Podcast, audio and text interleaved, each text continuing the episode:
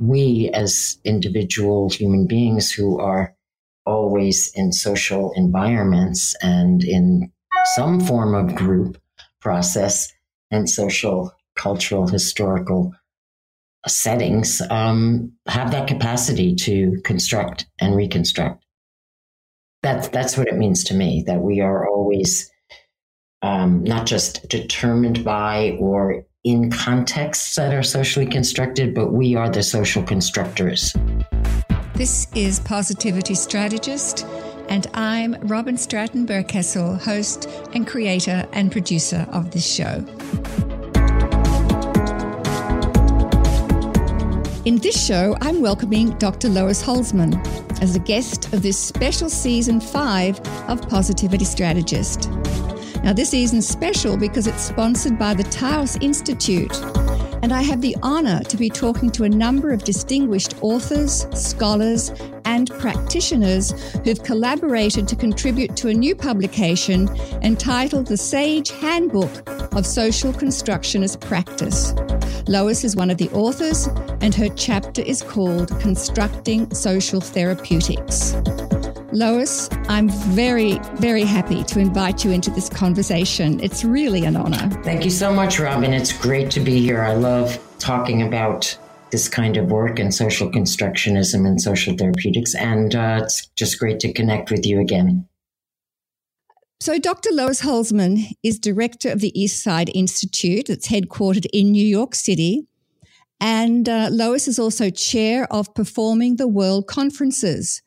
She's mentor, coach to hundreds of scholars, educators, artists, and community activists around the globe, all of whom are creating performance activism as a new approach to community development and social change.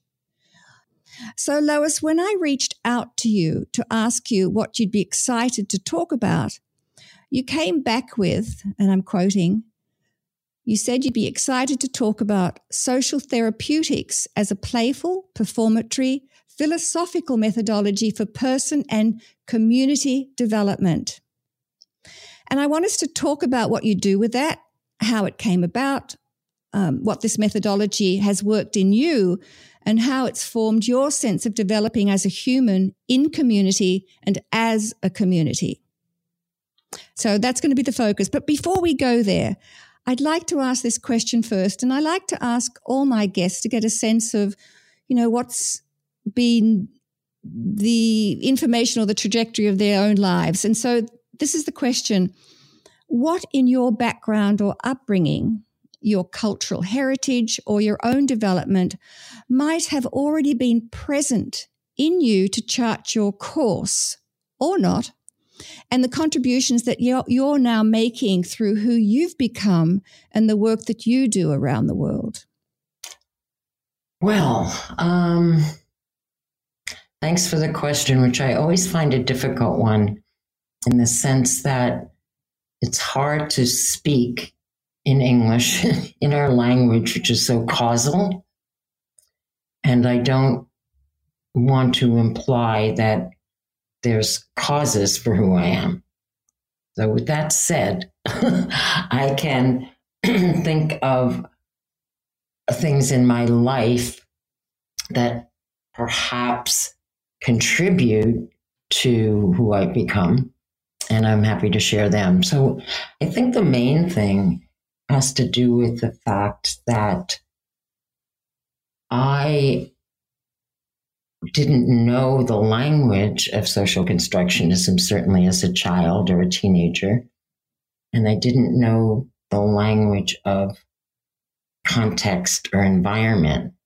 What I did experience was how different I was depending on where I was. And mm. uh, whether that was in my own home, which was very um, quiet, if you will. People didn't talk very much. Uh, and my friends' homes, which were people talked all the time at the dinner table. What did you do today? Nobody, my parents never asked me, What did you do today?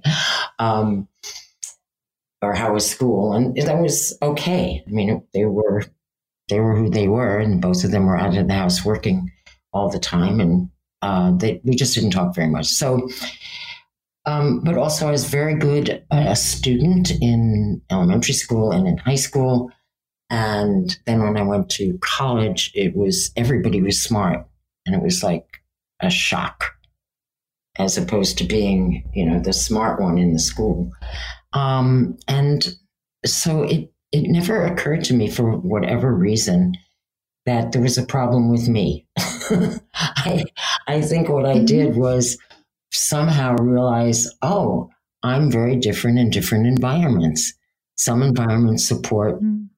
This aspect of me, and some environments support that aspect of me. And so later on, when I got the language and I got very educated, and um, I, I realized that I think I was led to a constructionist worldview and a constructionist practice because for some whatever reason I had practiced it as a child. So, what does that mean to you, having this constructionist worldview? It means several things in, in relation to my own um, growing up and my own environment. It, it means that um, not only are our emotions, our thoughts, our beliefs included in what is socially constructed by human beings throughout history, along with ships and computers and cars and so on. But that we're the ones that construct them. And if we've constructed them, then we can reconstruct them. So I think of mm. the social constructionist practice and way of life or form of life, as Wittgenstein would say, as one in which people are supported to reconstruct and through that reconstruction, deconstruct the, the things that are determining us in our environment. So we have reconstructed and through that deconstructed feudalism, for example. When, when people talk about the Industrial Revolution or the Enlightenment or whatever, these various huge historical um, movements, um, we as individual human beings who are always in social environments and in some form of group process and social cultural, historical settings um, have that capacity to construct and reconstruct. That's that's what it means to me. That we are always um, not just determined by or in contexts that are socially constructed, but we are the social constructors. And so, why might we need to do that? Why might we need to deconstruct and reconstruct? When we construct things. The the other the one of the natures, one of the values, in a sense of of of human intellect over the over millennia is that we learn to label, categorize. Things get fossilized. So as soon as we construct something. Mm. It's amazing. We can easily forget that we're the ones that constructed it. And so it seems natural. And so you see it in every aspect of life that this is how families are done. That's so we have to do our family this way, even if it was miserable. I I mm-hmm. experienced that so so strongly and sensuously in relation to education and schools.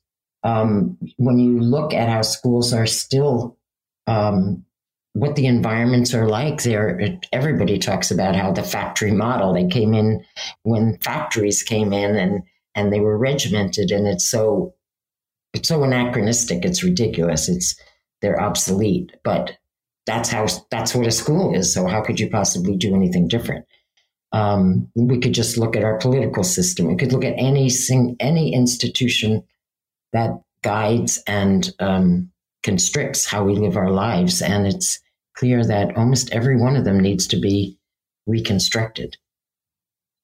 And and so it's and it's just thrilling. It's developmental. It's growthful. It's joyful for people to um, reconstruct and deconstruct the most trivial things how you make dinner every night uh, how you walk to the subway. Um, you know what I mean? It's like you could just do it a different way and see something different. Yeah. Yes, I, I, read somewhere in your writing that you talk about, um, you know, you, are giving an example that we are stuck and we're not developing. And you have this notion it's all about developing. And I love the way that it's, you know, it's this present continuous that you're mm-hmm. using. It's the developing, um, meaning it's continuous and it's emergent. And, um, and I guess this is where the play and the performance kind of fits into your work. So, I'd like to thank you for sharing that background and giving me a sense of what um, social construction means to you. Um, and I'd like to now move towards um, what you're doing in, in mm-hmm. terms of social therapeutics. So, from reading you and seeing you, um, what I understand this matters very much to you, and that you are incorporating play and performance and it's you know it's all practical f- philosophy and that's foundational to developing um, uh, you know to this developing as as a human and also in our communities. And you call this mix as a new kind of psychology the psychology of becoming. And i understand that you, the name mm-hmm. is social therapeutics. So it happens in groups and therefore it's about this creativity um, you know, among and between us. So when I Google uh, social therapeutics, Lois, what comes up? It's all about you and your work and the body of collaboration, the Eastside Institute, um, performing the world, and all that work. So, did you and your cohorts um, develop this term? I mean, can you say a little bit about social therapeutics and how it differs from, say, social therapy? Sure.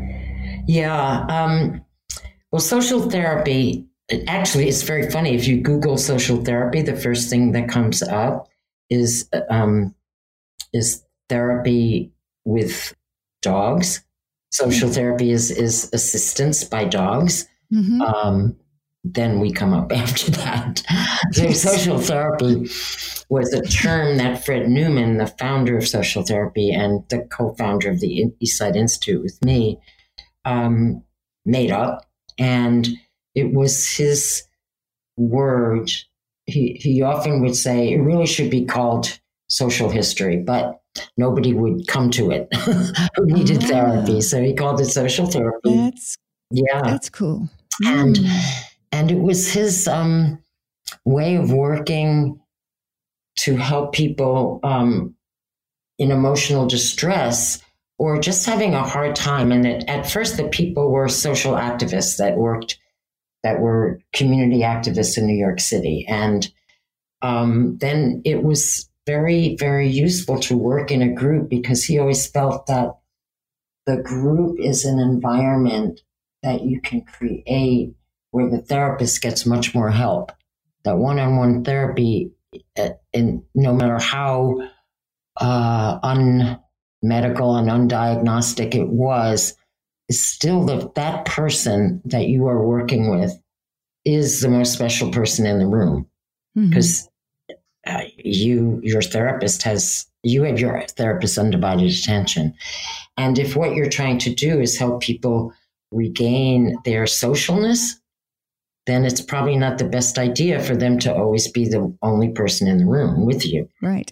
Um, and so groups were kind of a, a great environment to challenge so many of the things that are um, challenged by postmodernist social constructionists, and so on. And when we looked at and getting to how social therapy became social therapeutics and how play and performance got in there, um, Newman wanted to help people create a new understanding and a new practice of speaking that we that you come into therapy and you speak about yourself and you speak about yourself and your inner life. And he wanted to challenge that you know yourself best. That in fact if you're creating something namely the therapy group with other people that is how together mm. you come to know yourself as well as others. Mm-hmm. And I had been a, a very avid postdoc student of Lev Vygotsky's um, in the sense that I read everything he did and I became a Vygotskyan researcher. And it was incredible to me when he was describing the ways that very young children develop and grow and learn. And he was insistent that it was a social process. Um, so, w- one of the, the most um, transformative of the work that Newman and I were doing in our understanding of social therapy and of groups came from Vygotsky's understanding of what the importance of play was for development in early childhood. And he would be describing how children play in pretend play, where you where children are both who they are and the character they're playing, whether that's a, a you know a baby Yoda or it's um, doctors and nurses. A, yes, doctors and nurses, or mama and mommy and daddy. Um, so that was pretty amazing. Oh, a child is both who they are, and children are who they are and who they're becoming, or someone other than who they are at the same time. And then when he was describing Vygotsky again, when he was describing how children become speakers of a language, it was strikingly similar that the, the child is babbling and doesn't know the language of his family yet. And the parents and grandparents and siblings and friends are who do know the language are acting as if they understand what the kid is saying and the kid is acting as if he, they, he or she understands what the others are saying and together they create this stage for the development of a speaker. That it's all about playing with language. It's a playing with language and, and sounds and meanings, and it's a performance of a speaker that's being created in every single family or a signer if if there is a you know the child or the family is deaf. Mm-hmm. And so we put those together and realized or made up or discovered that that's what we're trying to do in therapy is to help the group create its own therapy and and engage in the activity of playing with language. Right, that's so helpful because I'm just looking here and I read on the Insta, in the Eastside Institute's website a description of um, social therapeutics um, as radical humanism. And you have four ways that you say that we create community together. And just what you've described, let me just summarize that because you have here people are social beings. You've addressed that. People are performers. People are improvisers, you know, your example of acquiring language. And then people are revolutionaries. So those four pillars, um, say a little bit more about how that kind of builds into the play and performance? Mm-hmm.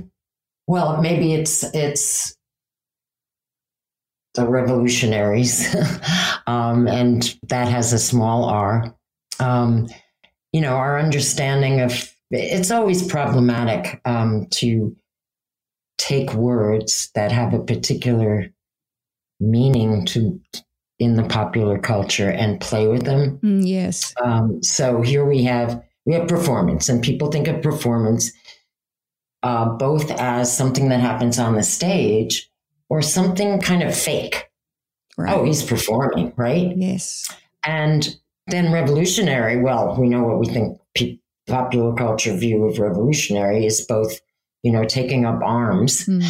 um, or as there was a string of, of um, hot dog uh, not stands because they were stores, but they were like stands, and they it was this is the revolutionary hot dog, you know. So products advertise themselves as revolutionary, and then you have the storming the barricades revolutionary. Right. What we got from Vygotsky, who was, after all, a Marxist and tried to develop a Marxist psychology in the 1920s, was the, that the revolutionariness of of human development, of the deconstruction, recon, the, I'm sorry, the reconstruction, deconstruction mm-hmm. process, mm-hmm. that we are determined by our circumstances. And yet, babies and little children are are overthrowing that every minute of the day. They are. If the child, child is born and brought home from the hospital, and absolutely that whole family is torn asunder. You know, like just think about it. You bring this baby home, and and the whole environment is has has to be transformed. Is transformed mm-hmm. by the presence of this helpless infant, and then it begins to walk, and then you have to childproof your house. Um, you know, even if we just think of it in the in the physical sense of environment, but of course it's much much more than that. So it occurred to us, well, if children, little little children, are revolutionaries in this sense of being determined by the environment and having the capacity, we have the social capacity to transform that environment into something else. And that is a constant human social cultural process. Mm-hmm.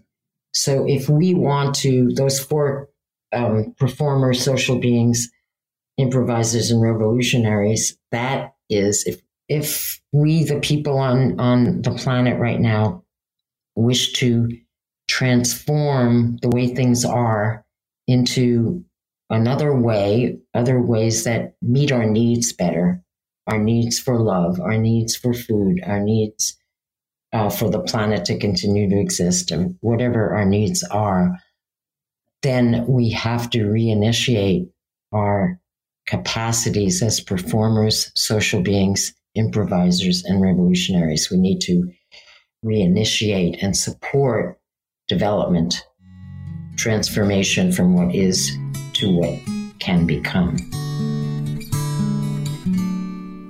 Let's hear from the Executive Director of the Taos Institute, Dawn Dole, who talks more about the Taos Institute in relation to what we can become. Worlds of meaning are intimately related to action. We act largely in terms of what we believe to be real, rational, and good. We learn more about understanding how worlds of meaning are linked to action in daily life by exploring social constructionist practices. Visit taosinstitute.net to discover more about this synergy.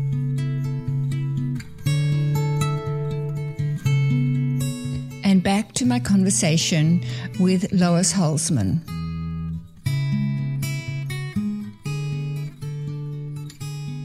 So, in terms of our theme for this season's collaboration with the Taos Institute, uh, you may have touched on this, but I'd like you to sort of say again, like how social therapeutics is such a good fit with social constructionist practices. You know, how do they support each other in uh, complementaries or strengthening ways. Mm. You, you, know, there's a good connection there. And so for you, and in terms of what you've written in this chapter, what's that meaning for you? Sure. Well, what I tried to do in the chapter was to not dwell on those things, to state what I thought that the, the connections were, and to tell some of the stories of how social therapy, as a radical, non diagnostic uh, therapy, transformed into a postmodern approach and became much more social constructionist. And then how that, because of various circumstances, institutional and uh, travels and the in, in interest in social therapy by people who weren't therapists and didn't want to be therapists, but were all educators and and um, theater people and youth workers and doctors and nurses and so on. Um, how how how that transformed and I didn't state state this, but maybe to challenge that people would be would have the say, oh, I know that seems social constructionist. That doesn't. That you know to to do it themselves. Once I laid out what I thought that the um, similarities were, so um, for me and for Newman, social constructionism coming in contact with the Taos Institute, with Ken Gergen, with Mary Gergen, with Sheila McNamee, and so on, um, was so transformative to give us an understanding and a language. What we had was a very sophisticated analytic, philosophical, and Wittgensteinian understanding from Fred Newman and a developmental Vygotskian socio- sociocultural understanding from myself. And to meet social constructionism and just added this element to it of, oh, this, we're not the only ones who have a concern with how meaning is constructed and what language is as both a a, a curse and and a blessing. How, mm-hmm. what collaborative and appreciative means. Those were not words that we used, uh, although I do think that certainly our, our, our practice was those. And I think that we added the human capacity to play and perform to the social constructionist understanding and Taos and the Institute did things early in the in, in the 90s and early 2000s that were, I think, complementary to us, um, to us both. And the fact that our understanding of play and performance came from very, very different places um, and different concerns. So Tao Taos much more concerned at, in the 90s and 2000s with the with playing with research and playing as a researcher? And are there other ways to convey what you are doing that would use the, the um, performing arts? And for us, it was what I was saying earlier about the discovery about emotionality and, and intellect and how that is created in human beings through playing and performing. Right. I love that. So it's almost like moving mm, from mm-hmm. the head into the gut in a way. Um, and there's also something else that I see, and that is that there's the shared debunking of this notion of self contained individuals. Yes. um, and so, um, yeah, maybe you, you say a little bit about that. You know, it's not about the, you know, you did refer to it in the thera- in the you know therapy kind of session before, like it's the, an individual in the therapy is kind of the got all the, the expert thing, but it's about the group and it's about the um, relational process. So, you know, in the group, and I think I'm quoting you here. Let me read this quote. You say that the great thing about individual therapy is you know that you're the most special person in the room. In group, it's not about being the most special person in the room. It's about what you can give to the group. And that means you have to think about whether or not special is something that helps you emotionally in therapy in your life. So that's a lovely, I think, a lovely quote mm-hmm. that summarizes a lot of what you've been saying. Being special as not pos- not always or not ever developmental is something that um, goes way beyond the therapy room. And I don't know if you're familiar with um, Sugata Mitra, who is an Indian physicist who became an educator and was uh, awarded a $1 million TED Prize uh, for his work, which he calls hole in the, which was originally the hole in the wall project, and he calls now uh, the school in the cloud. Actually, mm-hmm. just had his book published. Um, so anyway, what he did was he put a computer in a in a hole in the wall on the street on, on this street, I guess, in a in a in a an Indian slum, and just watched what the kids would do. And together, the kids figured out how to make it work and what it was. and he um, it led him to do that more and more, and to see what happened, and to pose questions for kids. Um, very difficult questions and leave them in front of a computer and see what they did. And um, he calls uh, what he he does and his discovery self-organized learning environments or SOLEs. Yeah. And they are um, many schools around the world have at least part of their some of their classrooms, and some schools are totally organized as that. And and it, it's an amazing discovery of what many of us have always thought, which is that learning is not an individual private process. It's a social process. I mean, work that I did as a postdoc at Rockefeller University in the 70s was, was exact, showed exactly that. but his work is so um, uh, visual and so profound. Uh, mm. Wonderful man, wonderful, wonderful person. Yeah. Yes, that's a beautiful story. Thank you for reminding me of that. We'll put a mm. link on the show notes page for that too. And, um, and you know, it just speaks to um, our capacity as being, you know, for being self directed and self organizing. And um, yeah, you know, we just have this amazing capacity to to live very full lives given the opportunities. Here's Mary Gergen, one of the original co founders of the Taos Institute, who lets us know about the development programs and the workshops that the Taos Institute offers.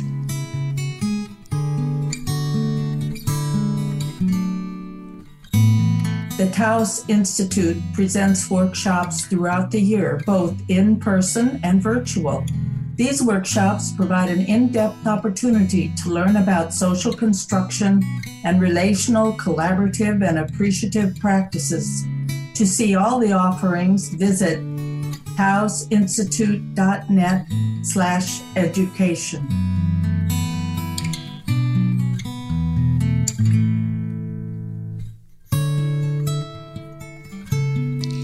This is Positivity Strategist and the topic for this season is social innovations through the lens of social construction.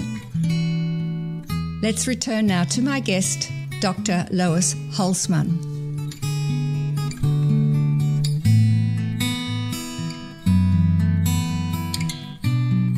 Um, I, Lois, I have this sense of you that uh, you, you, know, I, I look again at websites and I see I see images of you, and I get this sense that, excuse me, you have um, you love humanity, mm-hmm. and um, you have such faith in I. This is you know how I'm constructing this, that you have such faith in what we can achieve together. Am I reading you right? Yes, I, I, I I've seen it. It's it just astonishing to me. It's it's something, and here in a way is where imp- improvisation comes in. It's like so astonishing to me how a group of people can walk in a room, or you walk in a room where a group of people is, and maybe they know each other and they're tense. Um, and they're not getting along, or maybe they're all strangers and so they're tense because they're a little nervous about each other Mm-hmm. And within, you can, you can transform that environment into one where there's joy and laughter and the tension is gone and everyone feels safe. And it can take 10 seconds to do it. The thing is, it's amazingly difficult to have the environment where that's possible. Right. It's like both at the same time. It's, it's so easy and it's so hard. Mm-hmm. And what makes it hard is then when people leave the room, they forget. They forget that it was they who made it. You, yeah. you might have said, "Why don't we all get up and and and and make funny faces at each other?" But they did it. They had to do it. Mm. Um, so is that because there's a um, like a scaffolding or a you know, just you talk about environment a lot, and I fully appreciate that. But that you have set up a um, a container to allow that to happen. Yeah, I I think it's it's giving people permission. I think it I, I think of it more as giving permission, making an invitation, okay, and giving yeah. permission to do something slightly different. So one of the things I do, for example, is if I get a group together and or I'm I'm like I was down at George Washington University last week for a executive doctoral program, and I I do a workshop um, with them and with this cohort. And instead of asking, you know, instead of saying, "Well, I'd love to get to know you," while everyone's sitting, uh, what, say your name and what your interest is, or whatever you want to ask. We do walking around introductions where we ask everyone to stand up and walk around randomly and look each other in the eye. And at one point, someone stops. And everybody has everybody eventually stops because they realize someone's stopping. So you have to be aware of the people around you. And then you say what you're going to say. And mm-hmm. then everyone starts walking again. And then someone i might say uh, let's walk really fast. And then and then we walk really fast until someone stops and does this and introduces themselves. And until everyone's done so mm-hmm. you get the same quote information, except you really don't because people say different things when they're walking around than they do if they're sitting. They say things they've never said before. And it's just marvelous. And everyone feels, mm-hmm. wow, that was really fun. And, and I learned so much about you that I didn't, that I didn't know. Um, so that's just one of hundreds and hundreds of examples of how easy it is to create that environment for something new to emerge and for people to see each other in different ways. That's really nice. And that's playful. Yes. Right. it is. Very playful. So um, I have one question that I'm longing to ask you, Lois, and that is what gives you hope? I think what I just was describing mm-hmm. is what gives me hope that whether um, it's me working with people or uh, some of the any of the hundreds and hundreds around the world who we have trained or the 500 people who come to performing the world conferences or people that I meet or Taos associates or anybody that the the desire for human growth and development and mm people being nice to each other mm. and changing the world is is so it's just right there below the surface for people who don't appear to have it at the moment mm. and what people can do together what you know like inner city kids inner city teens when they get together at the all stars um, project for some particular kind of workshop and what they can do and cops and kids working together, come transforming from surly, you know, tough. Uh, you can't possibly touch me emotionally. To right. half hour later, it's, it's they're talking to each other. Yeah, that's what gives me hope. Yeah, that's beautiful. Well, I thank you so much for spending the time and having this conversation today. Oh, thank you. It's been lovely Really nice, Robin. Thank you. That's great, Lois. And um, I look forward to um, seeing the chapter in the publication. And I, as I've said earlier a couple of times, that there's so many resources that um, people can access all the work that you're doing, um, Eastside Institute performing the world. Um, and all these examples you talk about. So there'll be links there for people to find out more. So thank you again. You're welcome. Thank you. Indeed, to find out more, head on over to positivitystrategist.com slash podcast and scroll to season five. There you'll find a summary of this conversation with Lois and access to a number of her resources, just as you'll find similar summaries and access to resources for the other guests that I've had the opportunity and privilege to speak with. And next time, I really encourage you to listen in to Dr. Pavel Nepustil, who talks to us about addiction recovery. It's really thought provoking and very stimulating.